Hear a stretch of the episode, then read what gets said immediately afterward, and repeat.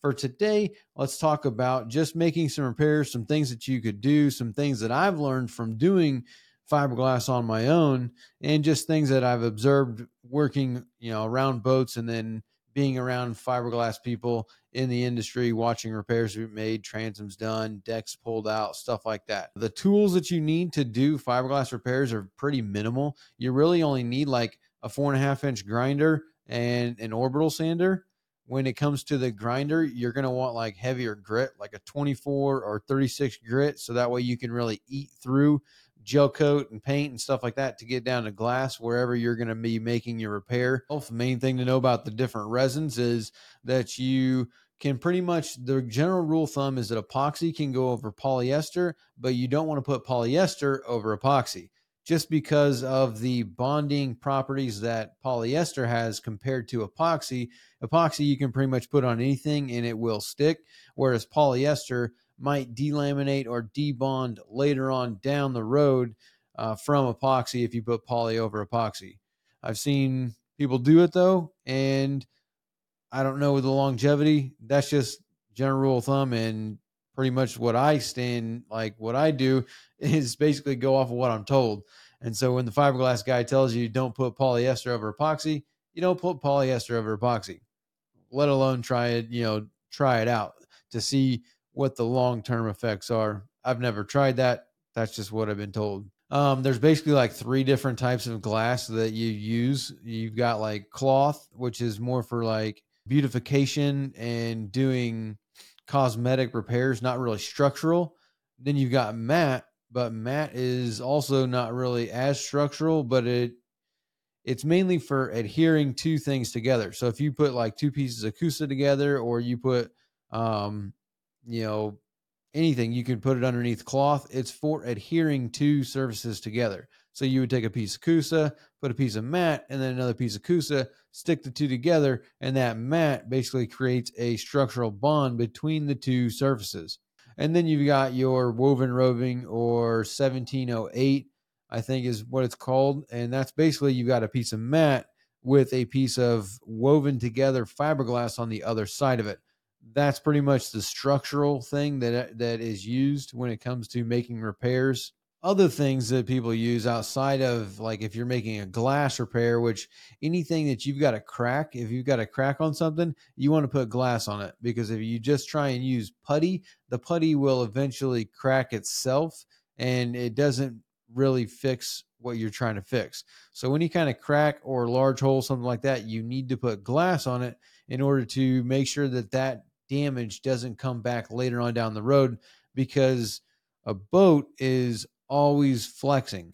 That's something that people really don't think about. Whenever that boat is going through the water, it is always like it's always flexing, it's always twisting, it's always bending, it's always warping, I guess you could say, because you've you're pounding through water being propelled by engines at you know speeds of 50 60 miles an hour so any kind of crack or spot like that, it needs to have glass on it, or else it, you know putty will eventually crack. Um, repairs that are going to be difficult, I would say you want to stay around curves because curves take the most amount of work, and then edges. Edges are easier than curves, but anything like an inside corner that has a curve to it, that's a difficult thing to mess with compared to a flat surface a flat surface, like if you got a just a, a crack in a flat surface, you just grind that crack down, lay glass in the in where you ground it down, soak your resin up. Um, that's another tip with your glass. So the heavier stuff like mat, mat, you really don't have to wet out like pre, but 1708 or woven, you're going to want to wet that out before you put it on your surface.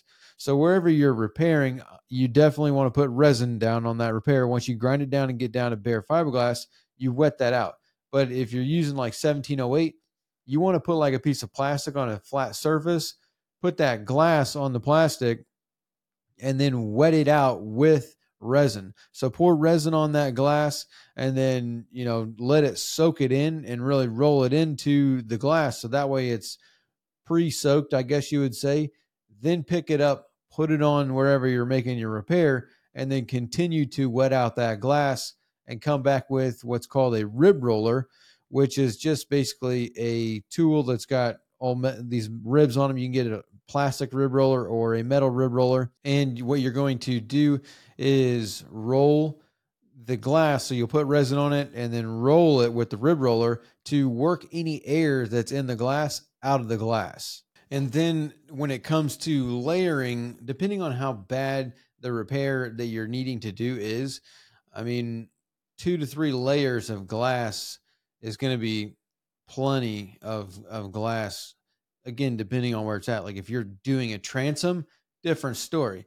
Um, generally, you're going to want to do three to four layers of, of the 1708. You'll put um, your mat on your your existing glass, then your transom, then your mat, then your Coosa or wood, and then you're gonna want mat 1708, and then probably like three layers of that 1708 to make a good solid transom, depending on how big the boat is, how much weight, how big the horsepower, the engine that's going on there, is it getting a bracket, like all those different things are going to weigh into exactly how many layers of glass you need to put on there. But something that you definitely want to do when you're doing your glass, once you get it wet out, you really want to take a fairing filler and apply that over the glass. If you let the resin dry up, then you are going to need to sand it in between layers. And then if you also put any kind of wax, like usually use wax on the last layer, which allows the resin to harden. So I'm not exactly sure how the chemical bond works, but basically, air prevents the resin from hardening. So you put wax in there, and that wax layer on your last layer of glass is going to have that wax go to the top, which creates a barrier between the resin and the outside air. And that barrier is what allows the resin to cure quicker. Now, you can't put another layer of glass onto a, a, layer of resin that has wax in it. You'll have to let it dry, let it cure, and then grind that down before putting on your next layer. But if you do them all at the same time, you put on your layer of glass, you wet it out, you get to your last coat. Then what you can do is put fairing filler over the top of that, which is going to make it easier to sand and then put a little bit of wax in that fairing filler so that way it will cure hard as one single bond and one piece of glass basically. Then you can come back after it is cured and it'll be easier to sand down opposed to having to grind down raw fiberglass and raw resin. What that looks like is basically um, take a spot that you're going to repair and wet it out, wet your glass out, put your glass on there, rib roller to get all the air out, and then get it built up to where you want with just your, let's say you're using polyester resin, just your polyester resin and your MEKP mixed together to make your resin mix, which will make it harden and kick off. And once you get to your last layer, you mix up another set of resin um, you basically take resin, take your fairing filler, put it into the resin, mix it up, and then add your MEK and your sanding aid. Depending on what you're using, if it's Total Boat, FGCI, um, West System, this depends on what you're using, is going to depend on the amount that it is mixed together. But like if you're just using polyester resin and MEKP, usually it's like 10% wax is what needs to be adding. So your sanding aid is like 10%. And so if you put in like eight ounces of MEK into your resin, then you're going to want to put in eight ounces of the sanding aid. It's basically a one for one on the MEK. Again, it's going to depend on what you're using, what type of resin, what type of hardener. If it's using epoxy like West System, that is just a pump for pump. So one pump hardener, one pump um, resin, and that's how you mix it up. And that's pretty much the best way to do it is mix up your sanding aid into your fairing filler and then put that fairing filler over the top of the repair that you just made. So that way when you come back after it's cured and hardened, you can just sand that down with your orbital sander. You don't need to take your grinder and grind it all the way back down to glass. Then you can come back with one last layer or two more passes of your fairing filler depending on how pretty you want it to look. You can make it, you know, really, really smooth and get it all nice and, and cleaned out. So that way, when you paint it, you can really hardly ever even tell if there was a repair made there.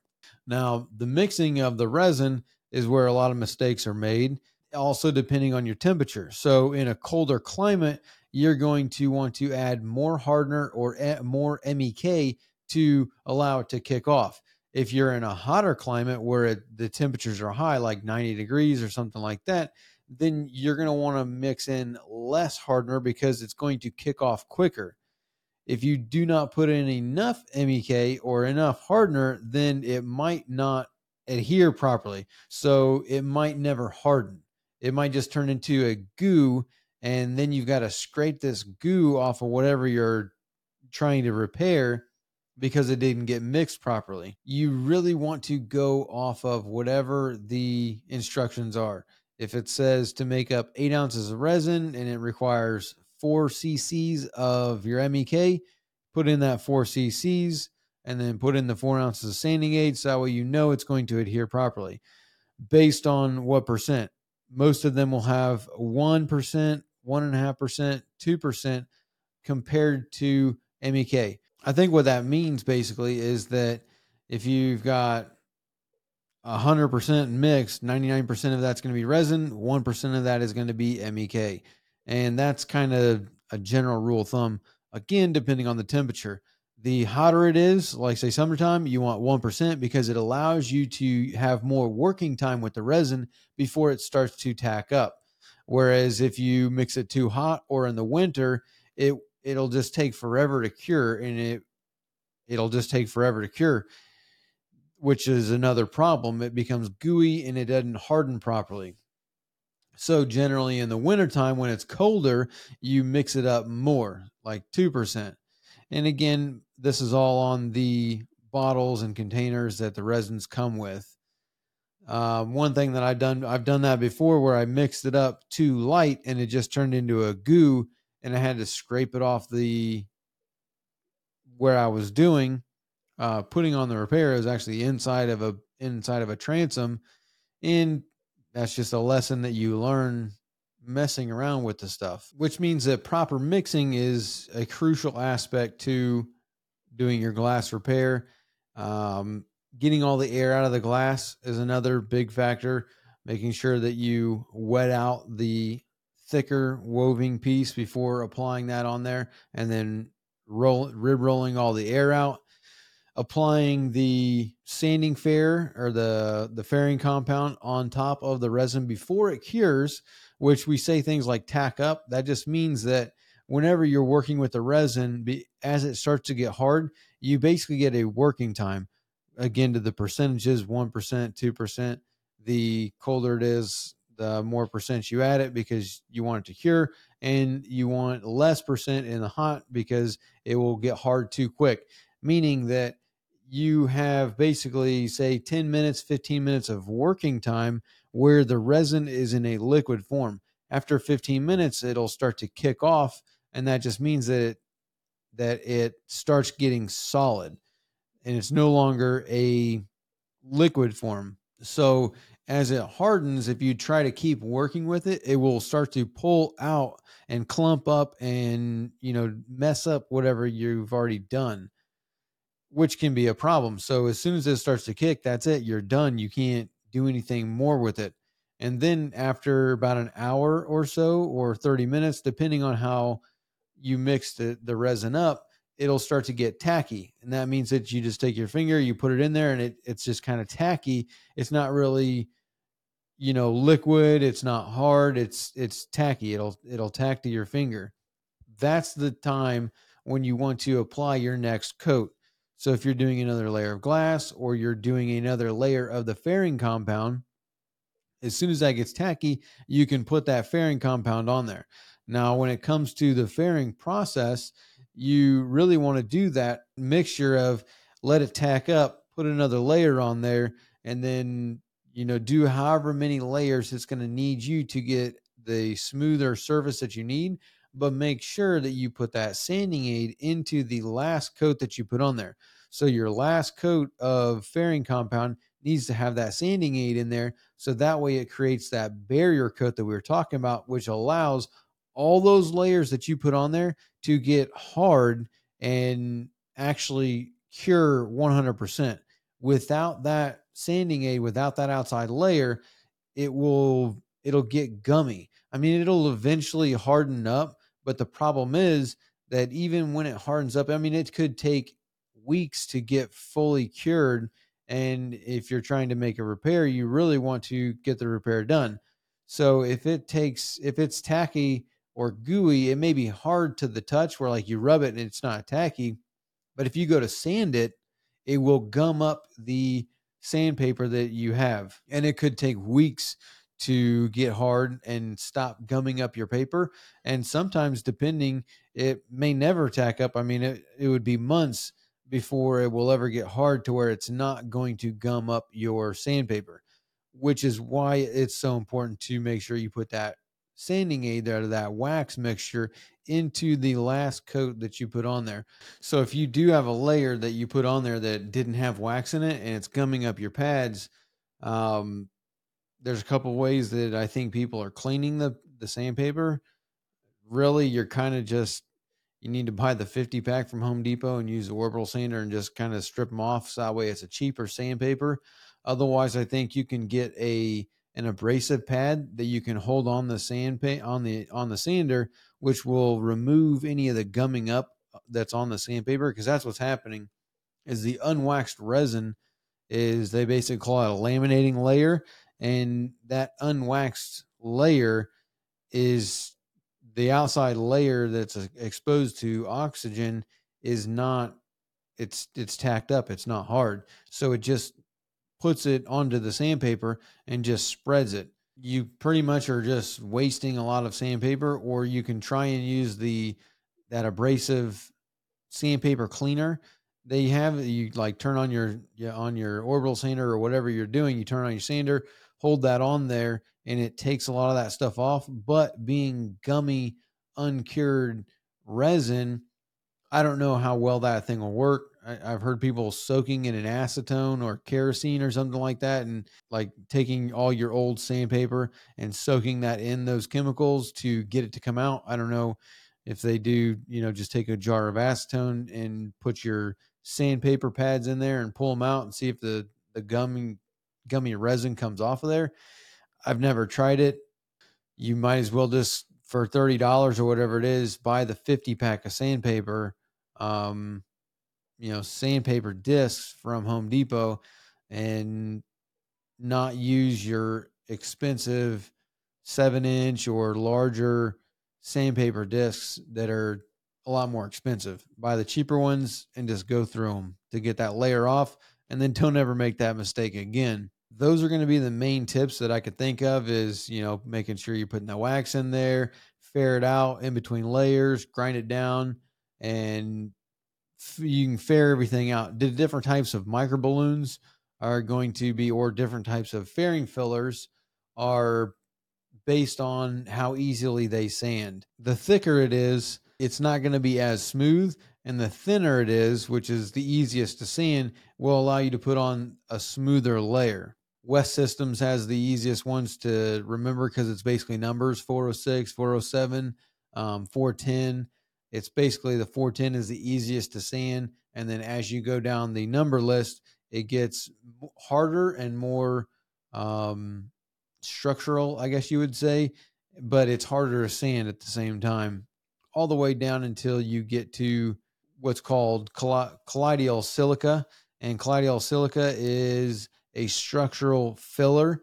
It's used a lot to fill in voids and gaps and stuff like that when you're doing different projects, you'd fill something and then glass over that just to fill up a void of something.